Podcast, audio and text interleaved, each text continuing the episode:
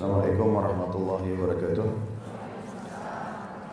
Alhamdulillah wassalatu wassalamu ala rasulillah. Segala puji dan puja kehadirat Allah subhanahu wa ta'ala Juga salawat dan taslim kepada Nabi besar Muhammad Sallallahu alaihi wa sahbihi wasallam. Melanjutkan bahasan buku kita Begini seharusnya mendidik anak Ditulis oleh Syekh Al-Maghribi bin As-Sa'id Al-Maghribi. Dan kita masuk ke sub bahasan pernikahan dalam Islam Sebagaimana sudah kita sering singgung di dalam uh, bahasan mahkota pengantin yang lalu, kalau pernikahan ini adalah ibadah, seperti Bapak Ibu mengerjakan sholat, mengerjakan puasa, maka pernikahan pun bagian daripada ibadah. Dia bisa menjadi wajib dalam satu keadaan, dia bisa menjadi sunnah, bisa menjadi makruh dan bisa menjadi haram secara hukum. Pernikahan menjadi wajib bila seseorang khawatir dirinya terjerumus dalam perzinahan maka ini sudah wajib bagi dia. Pada saat dia tahu dirinya akan terlupa pada zina, maka di sini tidak ada opsi lain kecuali dia harus segera menikah. Dan ini sebelum terjadi perzinahan ya. Dia bisa menjadi sunnah kalau seseorang tidak merasa ada gangguan syahwatnya, kemudian dia menjalankan perintah nikah ini karena Nabi SAW perintahkan, maka ini jadi sunnah. Bisa menjadi makruh kalau dia tahu pernikahannya mendatangkan mudarat. Misalnya dia menikah sama orang asing, mungkin bisa menjadi uh, susah adaptasi makanan, waktu, segala macam bahasa. Ini bisa jadi makruh sebenarnya. Ya, karena dia lebih baik menikah dengan yang sekufu, sepadan. Menikah sepadan maknanya adalah dia menikah dengan orang yang sebahasa, ya, makanannya sama, segala macam sama. Ini lebih gampang adaptasinya. Dan bisa menjadi haram kalau pernikahan itu dilakukan dengan orang-orang yang diharamkan untuk menikah. Seperti menikah dengan mahram ya menikahnya anak sama ibu ya misalnya apa namanya ayah sama anak kemudian saudara sama saudari ponakan sama paman atau tante atau e, melakukan e, pernikahan dengan saudara susuan yang pernah kita sebutkan di dalam mahkota pengantin ada hadis Bukhari ada pernah dua orang laki-laki dan perempuan menikah di zaman Nabi SAW. Baru selesai akad nikah ada seorang ibu datang. Lalu mengatakan, Sesungguhnya ya Rasulullah kedua orang ini saya pernah susui dulu. Walaupun beda orang tuanya, tapi sama-sama saya susuin, berarti saudara susuan. Ini misalnya dari suku mana, ini dari suku mana, tapi dua-dua disusuin dari sumber yang sama, maka saudara susuan. Lalu mereka berdua bertanya, ya Rasulullah gimana, lanjutin pernikahan atau enggak nih? Maka kata Nabi SAW, bagaimana kalian lanjutkan sementara sudah ada yang berkata seperti ini? Enggak boleh. Maka Nabi SAW pisahkan keduanya. Ya. Tidak boleh juga menikah di sini dengan mantan pasangan orang tua. Ya, mantan istri ayah, mantan suami ibu, nggak boleh. Karena sekali mereka sudah menikah dengan orang tua kita mahram abadi, walaupun orang tua kita sudah cerai. Ya, tetap kita ya, menjadi mahram dengan mereka. Begitu juga dengan mertua. Kalau kita menikah dengan seseorang, maka orang tuanya abadi, walaupun kita cerai sama anaknya. Ini mahram semuanya. Ya, tidak boleh sama sekali menikah dengan mereka. Juga dalam bab poligami tidak boleh sama sekali menyatukan antara saudari sama saudarinya dalam satu naungan. Sebagaimana Allah sebutkan dalam surah An-Nisa, A'udzubillahi minasyaitonirrajim wa antajmu' bainal ukhtaini illa ma qad. Tidak boleh kau menyatukan dalam satu pernikahan, maksudnya poligami dua saudara, adik-adik kakak misalnya nggak boleh. Begitu juga dalam hadis tidak boleh menyatukan antara seorang anak perempuan dengan ibunya atau tantenya. Ini juga tidak dibolehkan. Atau seorang laki-laki menikah lebih dari empat wanita. Ini semua menjadi sumber-sumber haram bagi dia. Gitu kan. Jadi pernikahan itu adalah sebuah ibadah. Saya juga sudah pernah tekankan, saya ingatkan kembali. Bapak Ibu yang sudah berumah tangga di sini, kalau dulu niatnya karena disuruh oleh orang tua, karena hanya suka, karena karena karena faktor umur, faktor ekonomi, apalah alasannya, maka itu harus diubah. Di ruangan ini, di, di detik ini. Niat dalam hati pernikahan karena sunnah Nabi alaihissalatu. Karena ulama mengatakan pernikahan adalah bahtera pahala terbesar. Karena mulai akad nikah sampai anak cucu nanti pahala semuanya. Senyum dengan dengan pasangan pahala, melayaninya pahala, berkorban untuknya pahala, semuanya pahala ini. Ya. Bahkan kata Nabi SAW, semua yang kau keluarkan di jalan Allah sedekah. Sampai sepotong makanan yang kau letakkan di mulut istrimu. Sedekah semua. Khadijah, pernah saya ceritakan kisahnya. Jadi dia saking cintanya dengan Nabi SAW, dia tahu Nabi perlu apa. Nabi lapar, dia lihat dari wajahnya tanpa suaminya bilang. Maka Khadijah pernah Nabi sambut Nabi SAW pulang, lalu Nabi duduk. Khadijah lihat dari wajah Nabi kayaknya Nabi pengen makan. Dia, dia tidak bilang, dia bilang izinkan saya ke belakang. Dia nggak bilang saya mau masak dulu ya, saya mau sambil makan nggak. Nabi SAW mengatakan iya. Gara-gara sikap baiknya sama suaminya ini, Jibril datang. Lalu berkata, Hai Muhammad, sebentar lagi istrimu Khadijah akan bawakan makanan favoritmu nih. Dia tahu kalau lapar dia bawakan. Karena sikap itu melayani suami saja, sampaikan salamnya Allah kepada dia. Dan sampaikan salamku kepada dia, Jibril. Dan sampaikan berita gembira, gara-gara sikap perbuatannya ini melayani suami dengan baik, dia akan mendapatkan istana yang terbuat dari intan rongga yang tidak ada suara berisik sama sekali di surga nanti. Jadi semuanya pahala. Tapi kalau diniatkan karena Allah subhanahu wa ta'ala. Bukan karena suka saja. Kalau suka, kapan apa yang membuat kita suka pasangan. Misalnya kita suka, suka paras wajahnya, kita suka matanya, kulitnya kah, rambutnya kah, apa saja. Kapan itu hilang, Naudzubillah, sakit, cacat, hilang semuanya. Gak ada lagi kita punya rasa suka kan. Begitu juga dengan hartanya. Kapan hartanya hilang, kita sudah nggak suka. Apa saja itu bisa hilang. Kecuali memang niatnya karena Allah SWT. Karena kita tahu kita sedang menjalankan amanah. Ibu-ibu di sini kalau mandang suaminya, lihat ini orang amanah Allah. Gantungkan nasib saya sama dia. Saya disuruh layani, siapkan pakaiannya, makanannya, penuhi biologisnya, izin kalau mau keluar. Jangan lihat dia, lihat Allah subhanahu wa. Sehingga kita selalu merasa, oh Allah yang perintahkan.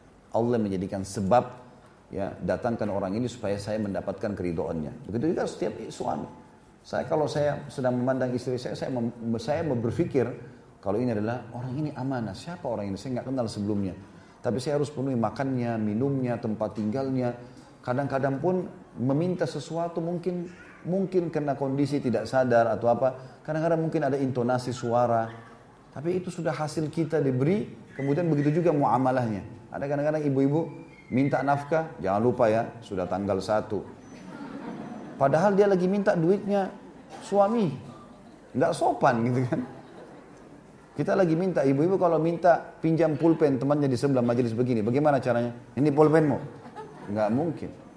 Orang itu langsung menjauh gitu kan. Bu bisa pinjam pulpennya nggak? Santun, baik. Semestinya begitu. Tapi subhanallah karena ini amanah dari Allah berbeda. Banyak suami sabar ya sudah. Ya.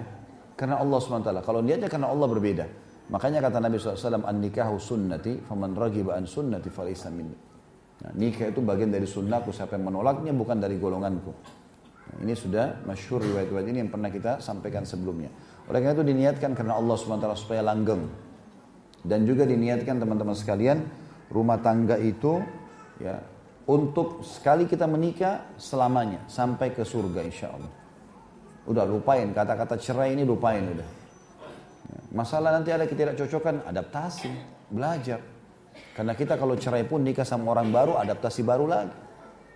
Dia punya cara makan sendiri, pola makan, pola fikir, pola tidur, segala macam. Ya. Kita bantu pasangan, lebih baik teman-teman kita bantu pasangan keluar dari masalahnya daripada kita meninggalkan dia. Sampai kepada masalah besar pun ya, misal pasangan kita sedang diganggu oleh lawan jenis, Ibu-ibu dapat suaminya sedang diganggu oleh wanita lain atau bapak-bapak mendapatkan istri diganggu oleh laki-laki lain. Naudzubillah, mudah-mudahan tidak terjadi. Tapi kalau terjadi, bapak ibu punya dua opsi. Opsi yang pertama marah, udah pilih saya atau dia. Akhirnya pasangan kita bingung. Bisa saja pilih orang yang selingkuhannya ini atau dia pilih kita kan? Kalau menurut saya ini tidak efektif. Ada cara yang kedua. Rangkul pasangan kita supaya dia bisa berubah tinggalkan itu dan kita transparan. Misalnya nih saya ada ada orang begini nih WA ke saya. Ada orang telepon begini. Lalu dia pasangan kita bantu kita. Oh itu nggak benar. Harusnya begini. Mungkin dia yang telepon mungkin dia yang tutup. Jadi kita kan juga nyaman.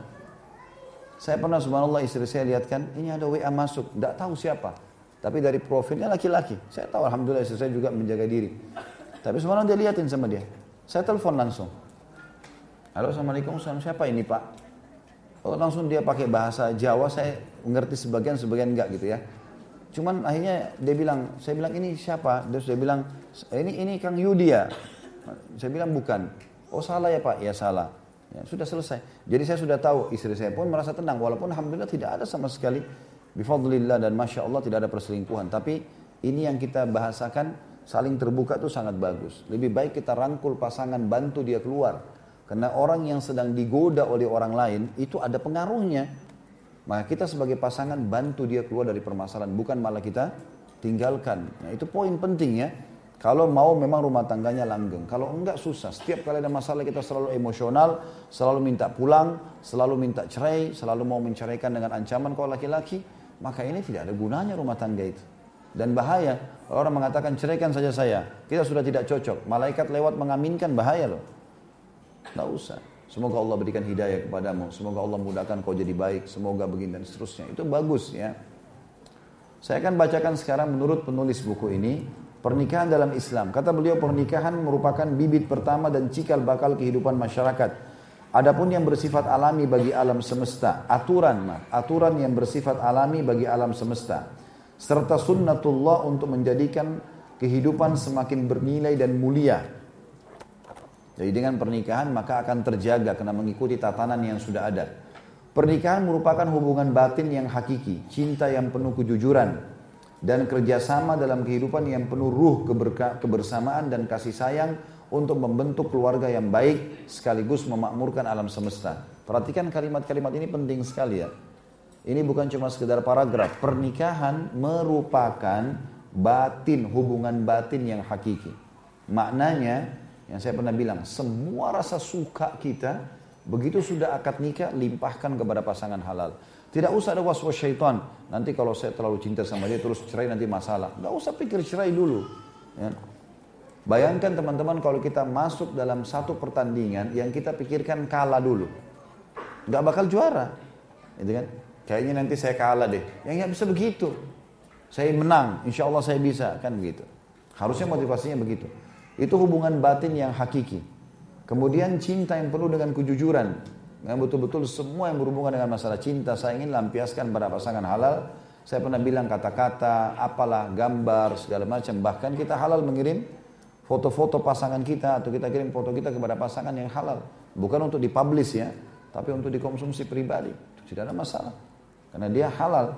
Kemudian kerjasama dalam kehidupan yang penuh ruh kebersamaan. Melibatkan pasangan dalam setiap lini kehidupannya. Ya berdiskusi berdialog ya nasihatin ini semua masuk dalamnya.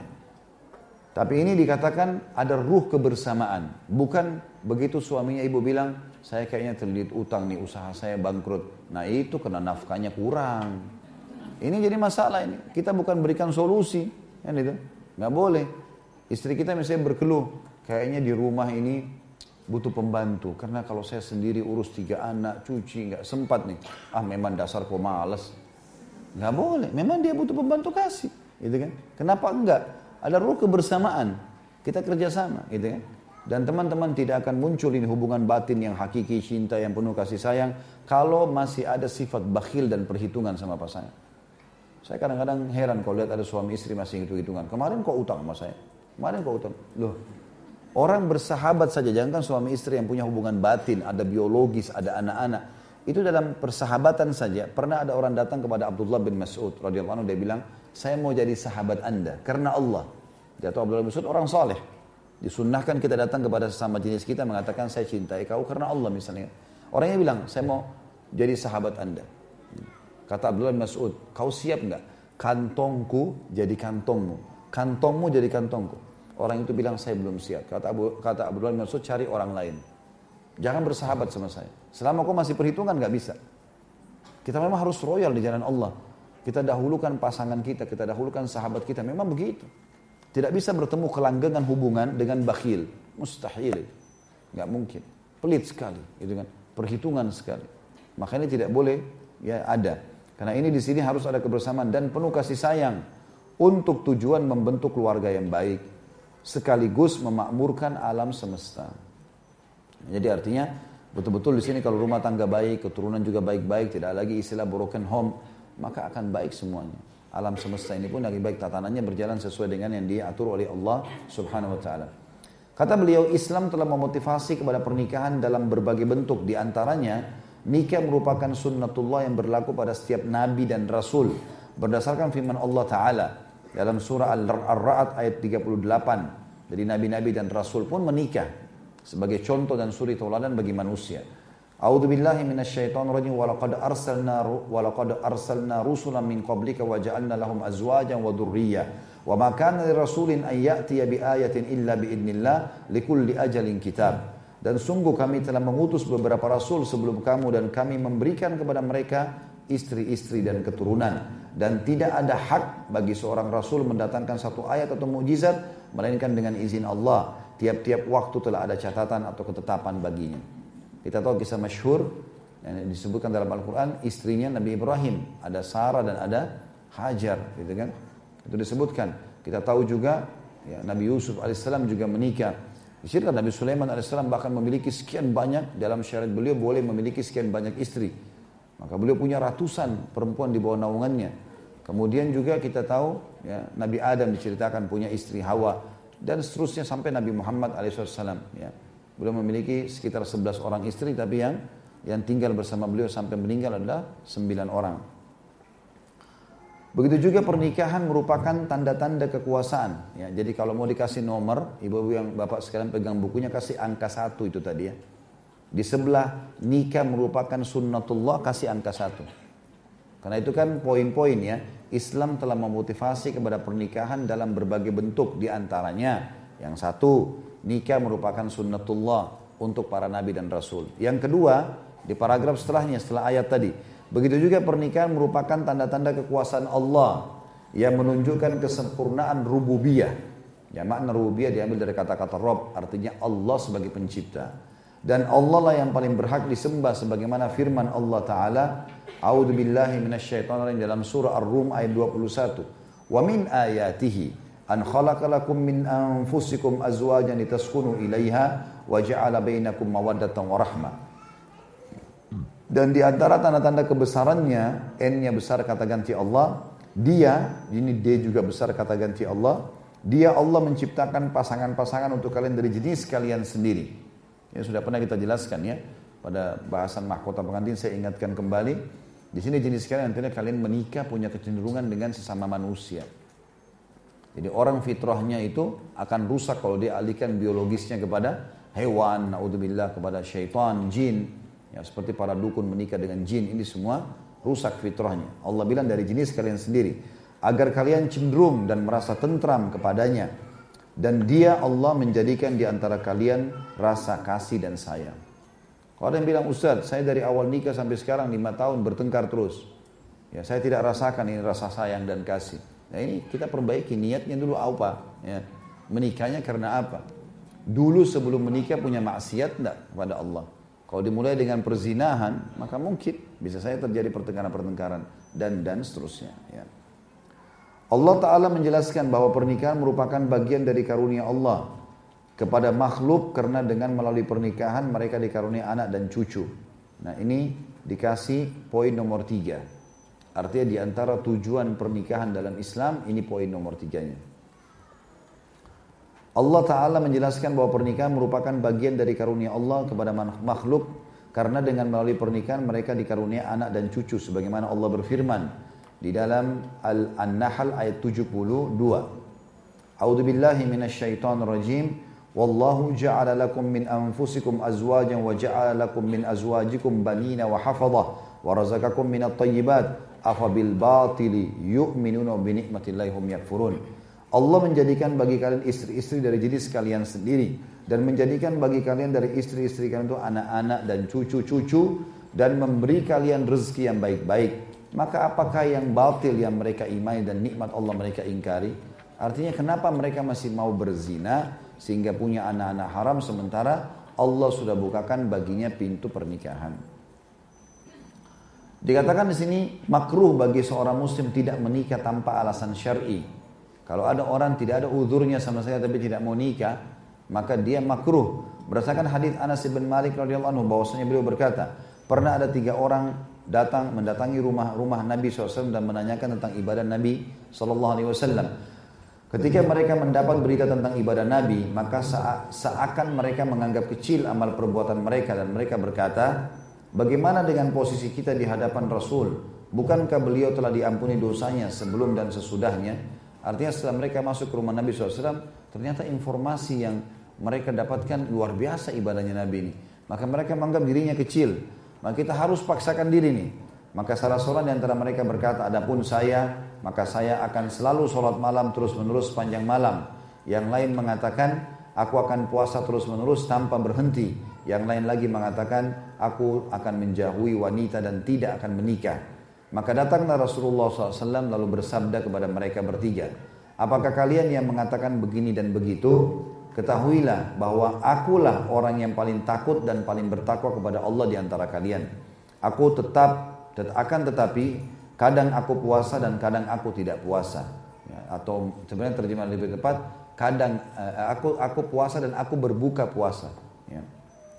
Kemudian dikatakan dan aku menikah uh, dan aku sholat malam juga aku tidur dan aku menikahi wanita.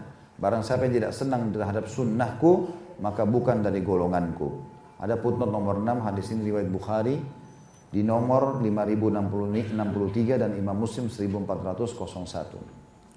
Termasuk cara Islam mendorong nikah, mengajak umatnya untuk segera menikah dan memberikan sebab-sebab kemudahan bagi pemeluknya, sebagaimana sabda Nabi SAW. Ini ditulis nomor 4 ya. Dia kasih angka 4 di situ. Artinya ini motivasi dalil keempat tentang perintah untuk menikah.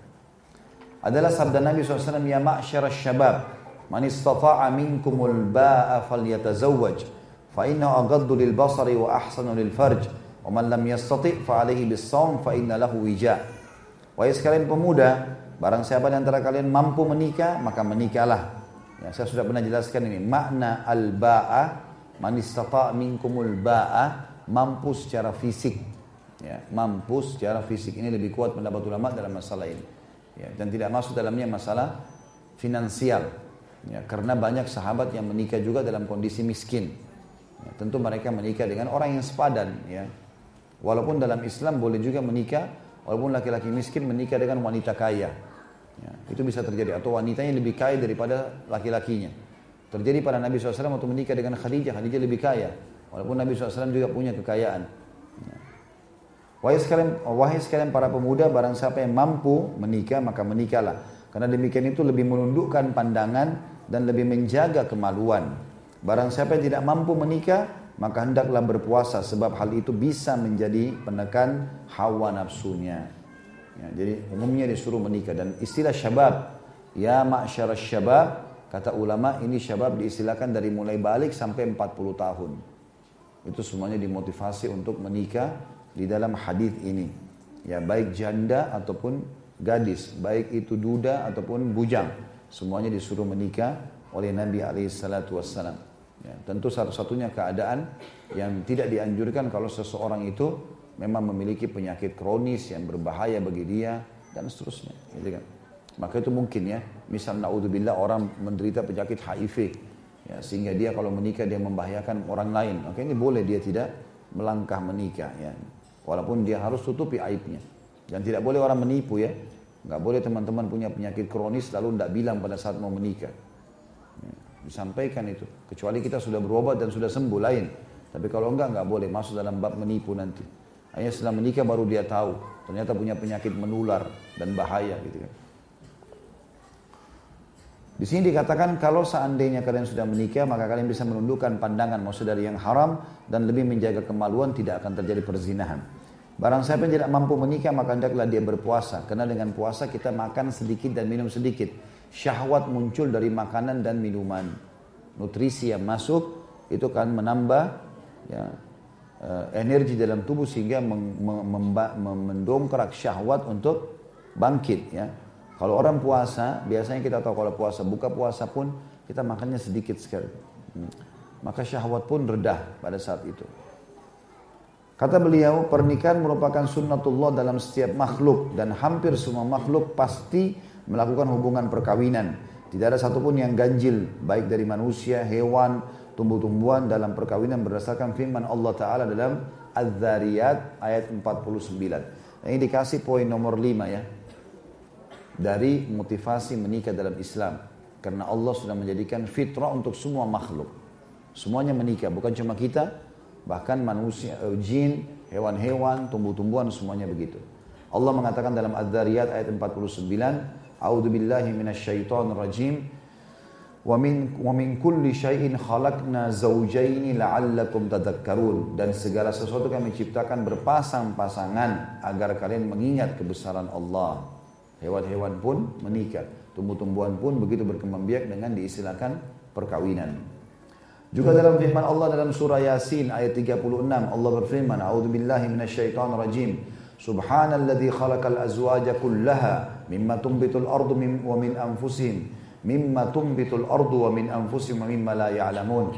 Maha suci Allah yang telah menciptakan semuanya berpasang-pasangan, baik dari apa yang ditumbuhkan oleh bumi dan dari diri mereka sendiri. Semua tumbuh-tumbuhan pasti juga berpasang-pasangan maupun dari apa yang mereka tidak atau maupun dari apa yang tidak mereka ketahui. Jadi masih banyak yang kita, kita tidak ketahui, tidak kelihatan dengan mata kita sebagai manusia. Allah juga ciptakan berpasang-pasangan, juga melalui proses perkawinan itu. Pernikahan ini juga dikasih poin nomor 6 ya. Tadi nomor 5 kan ya? Ya, sekarang nomor 6. Pernikahan merupakan aturan Allah dan jalan terbaik untuk melestarikan kehidupan serta untuk memperoleh keturunan sehingga tatanan kehidupan bertahan setelah masing-masing mengenal peran positif dan tugas rumah tangga yang mulia untuk merealisasikan tujuan tersebut. Allah berfirman dalam surah An-Nisa ayat 1. A'udzu billahi minasyaitonir rajim. Ya ayuhan nasu ya ayuhan ya ayuhan nasu taqu rabbakum alladhi khalaqakum min nafsin wahidah wa khalaqa minha zawjaha minhuma rijalan katsiran wa nisaa. Al-ayat. Wahai manusia, bertakwalah, tunduk dan patuhlah kepada Tuhan kalian yang telah menciptakan kalian dari diri yang satu yaitu Adam alaihissalam dan Allah menciptakan pasangannya dari diri itu Hawa alaihissalam dan dari keduanya Allah memper, mem, mem, memperkembangbiakkan laki-laki dan perempuan yang banyak.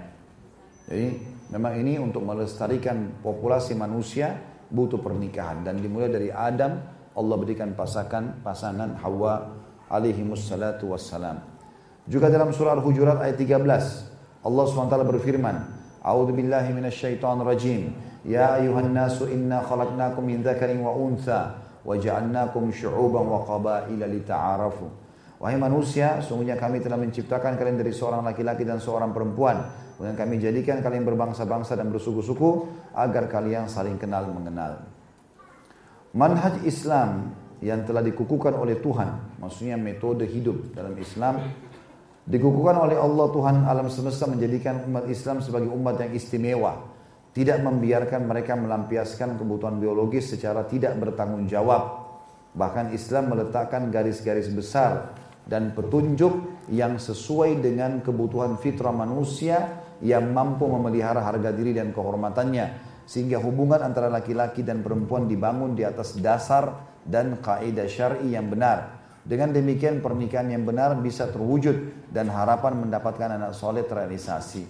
Jadi Islam mengajarkan, datanglah kau ke rumah perempuan itu, lihatlah wajah dan telapak tangannya, kemudian mintalah dia baik-baik, ya menikahlah dengan saksinya, dua, walinya, maharnya. Kemudian setelah menikah, tugasmu, siapkanlah kebutuhan dasarnya, lindungilah dia, didiklah dia, tertata rapi. Kalau punya anak-anak, ada hukum-hukum syari, ada adab-adab, ada akhlak-akhlak, ada hak-hak, ya kan? Kalaupun sampai terjadi cekcok, ada cara memperbaikinya. Kalau sudah harus cerai, ada cara bercerai. Mau rujuk lagi juga ada caranya, gitu kan? Dan seterusnya. Begitu juga ya wanita pada saat memang dia menerima seorang laki-laki, maka dia sudah tahu itu adalah sunnatullah, fitrahnya. Maka dia tidak boleh membuka pintu perzinahan. Ya. Saya sudah bilang teman-teman sekalian terutama bagi akhwat kita ini nasihat lillahi ta'ala kalau akhwat kita menjaga kehormatan dirinya, gitu kan, maka dihormati oleh suaminya. Tapi kalau dia sangat terbuka, ya, akhirnya membuat suaminya menilai dia negatif dari sebelum nikah, maka ini akan jadi ya, penghinaan. Ya, penghinaan, maka ini bahaya.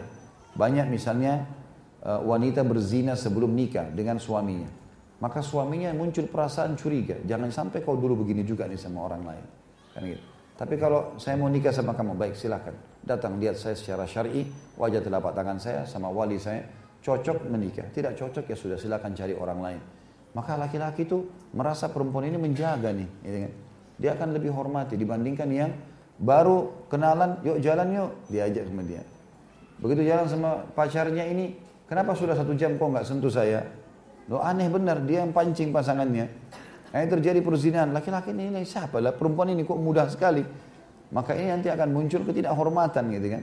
Seperti itulah. Kata beliau, wahai saudaraku, hendaklah anda meniti manhaj Islam dengan cara benar. Petunjuk Nabi dan jalan hidup salafus salih ya, dari sahabat dan tabi'in dalam menikah dan mengatur kehidupan rumah tangga mereka. Jadi harusnya sesuai dengan tuntunan syar'i. Menikah dalam Islam punya tujuan. Tadi itu dalil-dalil motivasi untuk menikah. Sekarang ada tujuannya. Saya kasih gambaran dulu.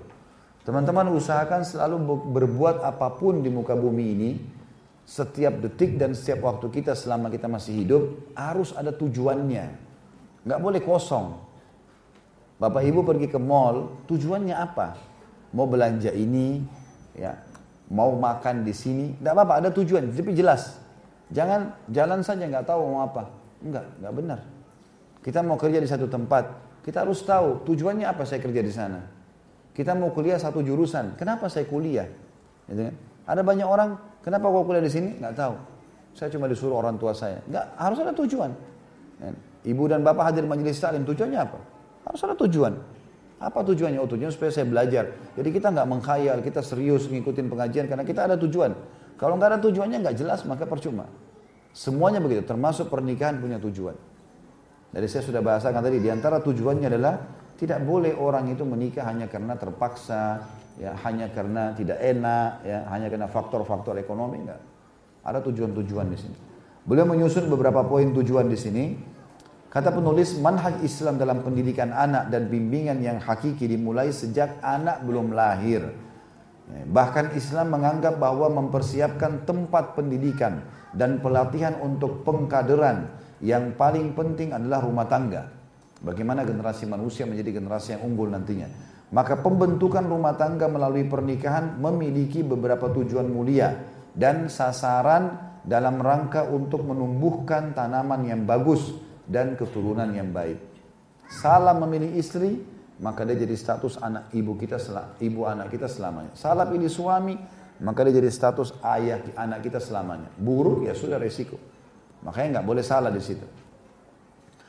Meskipun di antara tujuan pernikahan adalah untuk menyalurkan kebutuhan seksualnya, namun Islam juga menjadikan pernikahan sebagai bentuk ikatan hubungan batin yang dibangun di atas dasar cinta dan kasih sayang yang hakiki untuk mewujudkan cita-cita mulia yaitu melahirkan anak dan mendapatkan keturunan. Adapun beberapa tujuan mulia itu di antara lain. Pertama, demi kelestarian anak manusia.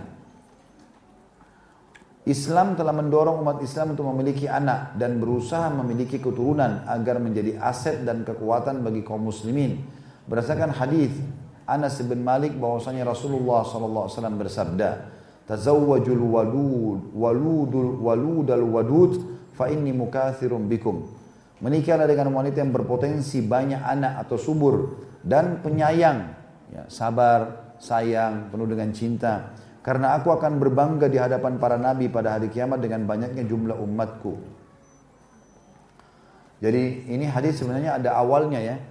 Nah, awalnya itu eh, potongan awalnya hadis ini ada seorang sahabat mengatakan ya Rasulullah, saya suka seorang wanita. Wanita ini eh, punya keturunan eh, maaf dari jalur nasab yang mulia, orang terhormat dan sangat cantik. Saya cocok. Ya Rasulullah, izinkan saya menikahi dia. Nabi SAW mengatakan tidak. Ya, dia bilang gini, tapi mandul. Orang ini jalur nasabnya bagus, cantik, luar biasa membuat saya suka. Tetapi mandul, nggak bisa punya keturunan. Apa saya nikahi ya Rasulullah? Kata Nabi SAW, tidak. Orang ini minta izin yang kedua kali, tidak. Yang ketiga kali, tidak. Kalau kau minta saran saya, jangan. Lalu Nabi SAW bilang yang keempat kalinya hadir ini. Menikahlah dengan wanita yang subur, dan juga menikah dengan wanita yang penuh penyayang, bukan yang suaranya keras, yang santun, yang sopan, yang ramah, yang selalu menyayangi suaminya, menyayangi anak-anaknya dan sayang ini artinya maksud dalamnya melindungi ya, memenuhi kebutuhan itu masalah kasih sayang. Karena saya akan bangga dengan jumlah umatku pada hari kiamat di depan para nabi-nabi. Hadis ini riwayat Ahmad jadi 3 halaman 157 dan ini hadis nomor 245. Juga dari Abu Umamah radhiyallahu anhu bahwa Nabi SAW bersabda tazawwaju fa inni mukatsirum bikumul umam wala takunu karahbaniyatin nasara. Menikahlah kalian semua karena sungguhnya aku akan berbangga diri terhadap umat-umat lain dengan jumlah kalian yang banyak dan janganlah kalian seperti para pendeta kaum Nasrani. Hadis ini riwayat Baihaqi dalam Sunan Al-Kubra di jilid 7 halaman 78. Ini maknanya adalah kita tidak boleh ikuti Nasrani. Orang Nasrani kalau jadi pendeta, pastor nggak mau nikah. Ya. Nggak mau nikah. Ini melawan fitrahnya, nggak mungkin. Akhirnya terjadilah perzinahan-perzinahan. Terjadilah homoseksual. Ya. Karena tidak ada pelampiasan. Satu tempat semuanya laki-laki. Fitrahnya ada, maka terjadi hal-hal pelanggaran yang tidak diinginkan. Ya. Dan Nabi SAW melarang itu, suruh menikah, suruh menikah. Ya. Walaupun tidak mampu secara finansial, mampu fisik menikah saja. Ya. Di tengah masyarakat sekarang ini, orang-orang kafir barat bersama antek-anteknya dengan terang-terangan mencanangkan program keluarga berencana di setiap negara Islam dengan tujuan untuk membatasi kelahiran kaum muslimin. Sementara di lain pihak, mereka sangat menganjurkan orang-orang non-muslim memperbanyak keturunan dengan memberikan berbagai piagam penghargaan dan hadiah kepada mereka yang berhasil memiliki keturunan yang banyak. Semua itu bertujuan agar jumlah mereka bertambah banyak sementara kaum muslimin semakin sedikit. Oleh karena itu, negara seperti Rusia, Jepang, Swedia, Israel, dan yang lainnya mengangkat moto tanda kutip keluarga besar, keluarga bahagia. Makin banyak anakmu, maka kau makan bahagia. Bahkan pemerintah memberikan hadiah. Yang punya anak satu ditanggung begini sama pemerintah. Yang punya anak dua begini, punya anak tiga begini. Beasiswa gratis, rumah sakit gratis. Yang penting punya anak. Ya. Bahkan yang mau punya anak banyak, ya, itu bisa dipelihara oleh pemerintah. Kalau dia tidak mau, diangkat menjadi militer dan seterusnya. Sementara di negara Islam yang dikumandangkan dua anak cukup. Ya. Lalu kita ikut-ikutan masalah itu. Tidak paham masalah program ini. Dan mereka memberikan bantuan dan subsidi bagi keluarga yang memiliki anak banyak. Arthur telah membongkar maksud jahat barat bahwa tujuan utama program keluarga bencana terhadap kaum muslimin secara paksa dia berkata secara terang-terangan, tujuan utama program KB di negara-negara berkembang, maksudnya negara Islam, terutama negara Islam dan negara Afrika adalah bentuk baru dari imperialisme barat untuk membuat negara-negara tersebut khususnya kaum kulit hitam semakin tunduk dan tergantung kepada mereka sehingga negara-negara kulit putih semakin eksis. Ini disebutkan dalam kitab Adab Al-Hayat Zawjiyah. Maksudnya adab dalam kehidupan berumah tangga di halaman 254. Sangat cukup disayangkan kita mengajak dengan suara lantang dengan moto dua anak cukup atau keluarga kecil, keluarga bahagia. Ya, tentu saya pernah jelaskan ini ya. Kalau program KB umumnya kata ulama bukan tidak boleh secara mutlak. Tapi kalau kita ikuti motonya dua anak cukup ini yang tidak boleh. Tapi kalau orang mengatur jarak ya, anak-anaknya atau memang dasarnya perempuan ini sudah tidak bisa lagi punya anak karena berbahaya bagi jiwanya ini semua adalah udur-udur syar'i. Karena ada hadis tentang masalah azal. Pernah kita jelaskan di bab hubungan biologis di mahkota pengantin dulu. Azal itu adalah mengeluarkan sperma di luar rahim istri.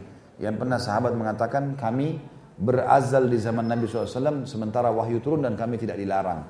Pernah juga ada sahabat mengatakan ya Rasulullah saya berazal mengeluarkan sperma dari rahim istri saya karena saya ingin menunda dulu atau memberikan jarak uh, keturunan kata Nabi SAW, kalaupun kau lempar spermamu itu di tanah, kalau Allah mau jadi anak, maka jadi anak. Tapi Nabi SAW tidak larang. Cuma memberikan gambaran. Kalau kau yakin gara-gara itu istrimu tidak hamil, keliru. Karena kalau Allah mau jadi anak, biar kau tidak taruh di rahim, di tanah, bisa jadi anak. Gitu. Itu kemahakuasaannya Allah Subhanahu Wa Taala. Maka di sini kita lihat teman-teman kalau program ini boleh. Tapi kalau ada di antara kita yang mengatakan ikuti aja dua anak cukup, bahkan dia menjadi menjadi dirinya sebagai simbol tampil pakai hijab di media, ini mendukung program-program yang salah ini. Nggak boleh semestinya gitu kan. Dikatakan wahai umat Islam, mohonlah pertolongan kepada Allah karena kalian sedang menjadi target. Ya, ini di, sengaja di bold, ditebalkan untuk ya, di, lebih tebal tulisannya untuk menjadi sebuah target pembicaraan dari penulis ya.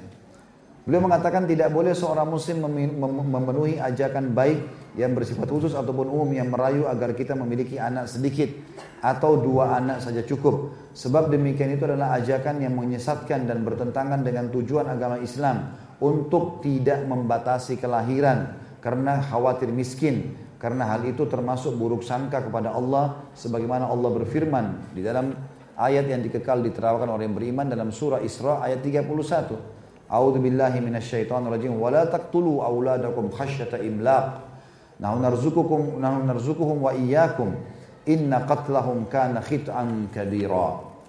Jangan pernah kata Allah kalian membunuh anak-anak kalian karena takut kemiskinan. Ya, sudah hamil, gugurin aja deh. Nanti daripada saya nggak bisa beri makan, keadaan saya sekarang pas-pasan. Kamilah, kata Allah, yang memberi rezeki kepada mereka. Anak-anakmu kalau lahir, nggak bisa kau pilih. Mukanya, kulitnya, jenis kelaminnya lahir seperti kami inginkan. Dan kami yang menentukan rezekinya. Dan juga rezeki untuk kalian. Kami yang tentukan semua. Apa yang kau takut? Makin banyak anak tetap ada rezekinya. Jadi simbol orang tua kita dulu banyak anak, banyak rezeki itu benar. Karena Allah titipkan amanahnya itu. Sesungguhnya membunuh mereka adalah suatu dosa yang besar. Ayat di atas menunjukkan bahwa Allah lebih sayang kepada hambanya dibandingkan sayangnya seorang ibu kepada anaknya. Karena Allah melarang membunuh anak. Begitu juga Allah berpesan kepada bapak agar memberikan warisan kepada anak perempuan sementara orang-orang jahiliyah tidak memberikan kepada anak perempuan bagian warisan. Bahkan di antara mereka tega membunuh anak perempuannya hanya khawatir miskin atau malu, maka Allah melarang mereka melakukan perbuatan tersebut dengan firman-Nya dalam surah Isra ayat 31. Dan janganlah kamu membunuh anak-anakmu karena takut kemiskinan. Yaitu takut miskin di kemudian hari.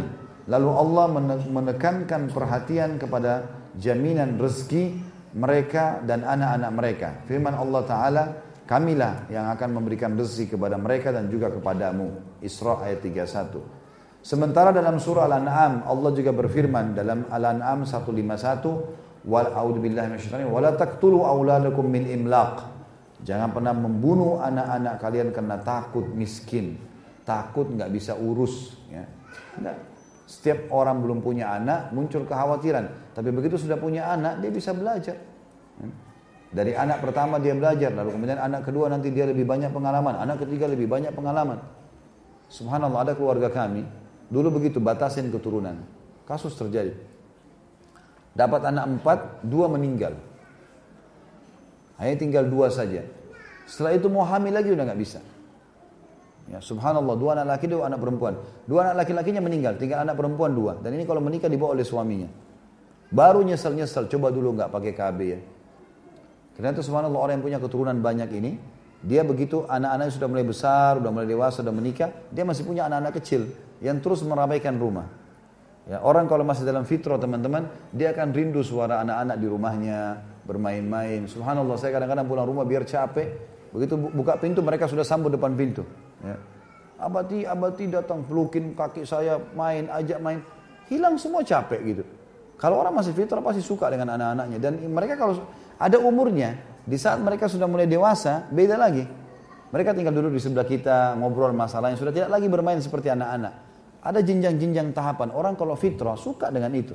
Ngikutin jenjang. Ada saat bayi, tangisannya berbeda. Kebutuhannya juga hanya bisa nangis. Mulai dia mulai merangkak, kita banggakan dia. Mulai dia jalan. Mulai dia bisa ngomong, tapi dia masih belum lancar juga kebanggaan sendiri. Kita kalau beliin baju, kita senang kena beliin baju ini. Oh bagus nih anak pakai. Semua itu kebanggaan, ke, ke, ke, ke, ke, ke, kebahagiaan orang hidup ya. Kemudian kalau mereka makan, mereka tumbuh besar, semua jadi amal jariah kita. Semua jadi amal jariah. Kata Nabi SAW, kalian akan mendapatkan pahala maksimal dari pendapatan kalian yang kalian sedekahkan. Dan anak-anak kalian adalah pendapatan kalian. Jadi walaupun orang tua kita atau kita tidak buat terlalu banyak buat anak-anak, keberadaan kita, keberadaan anak kita saja di muka bumi sudah cukup jadi pahala buat kita. Selama dia hidup, kita panen pahala. Apalagi kalau kita ajarin Quran, ajarin sholat, oh segala macam jadi ajang pahala yang besar. Maka tidak boleh teman-teman sekalian melakukan hal-hal seperti ini termasuk aborsi yang banyak ya. Kemudian juga dalam Al-An'am, eh, kemudian juga dalam surah At-Taubah 28 Allah berfirman, "A'udzu billahi minasyaitonir rajim. Wa in khiftum 'ailatan fasawfa yughnikumullahu min fadli insya. Innallaha alimun hakim." Dan jika kalian khawatir menjadi miskin karena orang-orang kafir tidak datang, Ya, maka kalian takut nih kalau bisnis kalau tidak pernah sama orang kafirin nanti saya makan apa? Maka Allah akan mendatang Allah akan memberi kekayaan kepada kalian dari karunia-Nya. Jangan takut. Allah yang memberi rezeki bukan orang kafir. Jika dia Allah menghendaki. Sesungguhnya Allah mengetahui lagi maha bijaksana. Maknanya adalah Kalau orang Islam disuruh tidak usah takut dengan orang kafir yang dasarnya mungkin dia, mereka punya modal, mereka punya segala macam. Bagaimana dengan anak yang keluar dari tubuh kita sendiri? Tidak boleh orang takut sama sekali. Rezekinya insya Allah ada. Juga dalam firman Allah dalam Al-An'am 151, A'udzu billahi minasyaitonir rajim, "Wala taqtulu auladakum min imlaq, nahnu narzuqukum wa iyyahum." Jangan pernah membunuh anak-anak kalian karena takut miskin. Kami yang memberi rezeki kepada kalian dan kepada mereka. Saya subhanallah pernah lihat cuplikan iklan masalah KB itu ya. Itu subhanallah yang digambarkan di Indonesia dibuat itu. Ya, tidak sengaja saya sempat masuk ke satu tempat, lagi ada cuplikan. Saya lihat ada program KB. Saya berpikir ini ada hubungannya dengan masalah dakwah. Apa ini? Disampaikan. Ternyata yang disampaikan itu polusi ya dari kendaraan di kota yang macet, itu kan. Orang-orang yang tidur di pinggiran jalan, itu orang-orang yang pengangguran, kejahatan-kejahatan. Lalu di situ terakhir di closing apa? Nih kalau punya keturunan banyak, maka bisa jadi banyak pengangguran, akan padat, akan begini. Ini kebohongan masa ini. Nggak boleh. Sekarang teman-teman yang padat di mana? Di tengah kota. Di pinggiran kota, di desa. Kadang-kadang kita kalau keluar kota dari sini ke Jawa Barat aja, berapa banyak sawah, ladang, kosong. Kosong. Bahkan teman-teman sekalian dalam hadis yang sahih dikatakan, Kata Nabi SAW, tidak akan terjadi kiamat sampai semua manusia, anak keturunan manusia yang sudah Allah takdirkan lahir. Pasti lahir semua. Dan cukup muka bumi ini, cukup. Ada dalil kalau teman-teman pernah dengar tentang tanda-tanda hari kiamat. Keluarnya Ya'juj dan Ma'juj. Pernah dengar nggak? Siapa tuh Ya'juj Ma'juj? Dua suku Bani Adam yang akan keluar nanti. Tahu teman-teman berapa jumlahnya mereka? Kata Nabi SAW, Ya'juj dan Ma'juj, ya, itu dia tahu satu orang akan meninggal dunia kalau dia punya seribu anak. Perbandingan sama kita seribu kali lipat. Bahkan kata Nabi SAW, nanti hari kiamat Allah akan berkata kepada Adam, Hai Adam, keluarkan dari keturunanmu 999 masukkan ke neraka dan satu selamat. Maka kata Nabi SAW, pada hari itu orang semua yang yang rambutnya hitam jadi ubanan. Anak kecil menjadi tua. Ya, perempuan kalau hamil melahirkan. Lalu kata para sahabat, ya Rasulullah. Eh, kata Adam AS, Siapa itu yang 999 kata Allah SWT eh, kata para sahabat ya Rasulullah siapa yang satu itu dan siapa yang 999 dari anak Adam dari kami. Berarti kami dari kita manusia. Lalu kata Nabi SAW terima berita gembira. Karena 999 dari Ya'juj dan Ma'juj satu dari kalian. Ini akan keluar di akhir zaman nanti. Sekarang populasi manusia 7,5 miliar. Bumi masih kosong. Banyak tempat kosong, banyak peluang pekerjaan. Ya.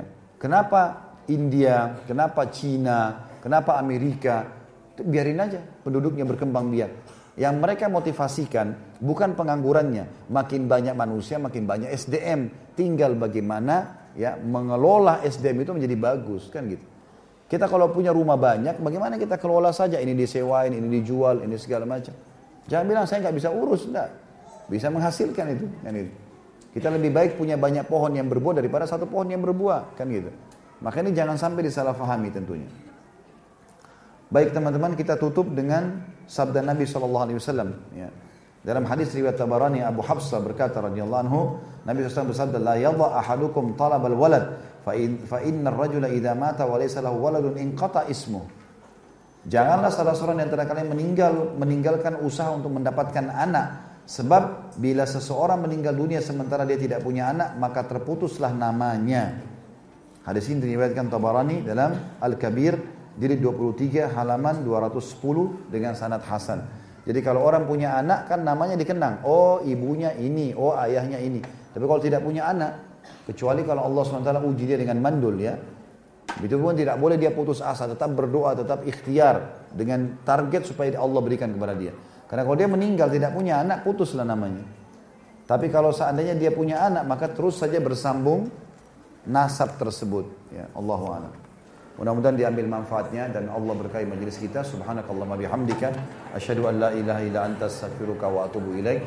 Wassalamualaikum warahmatullahi wabarakatuh.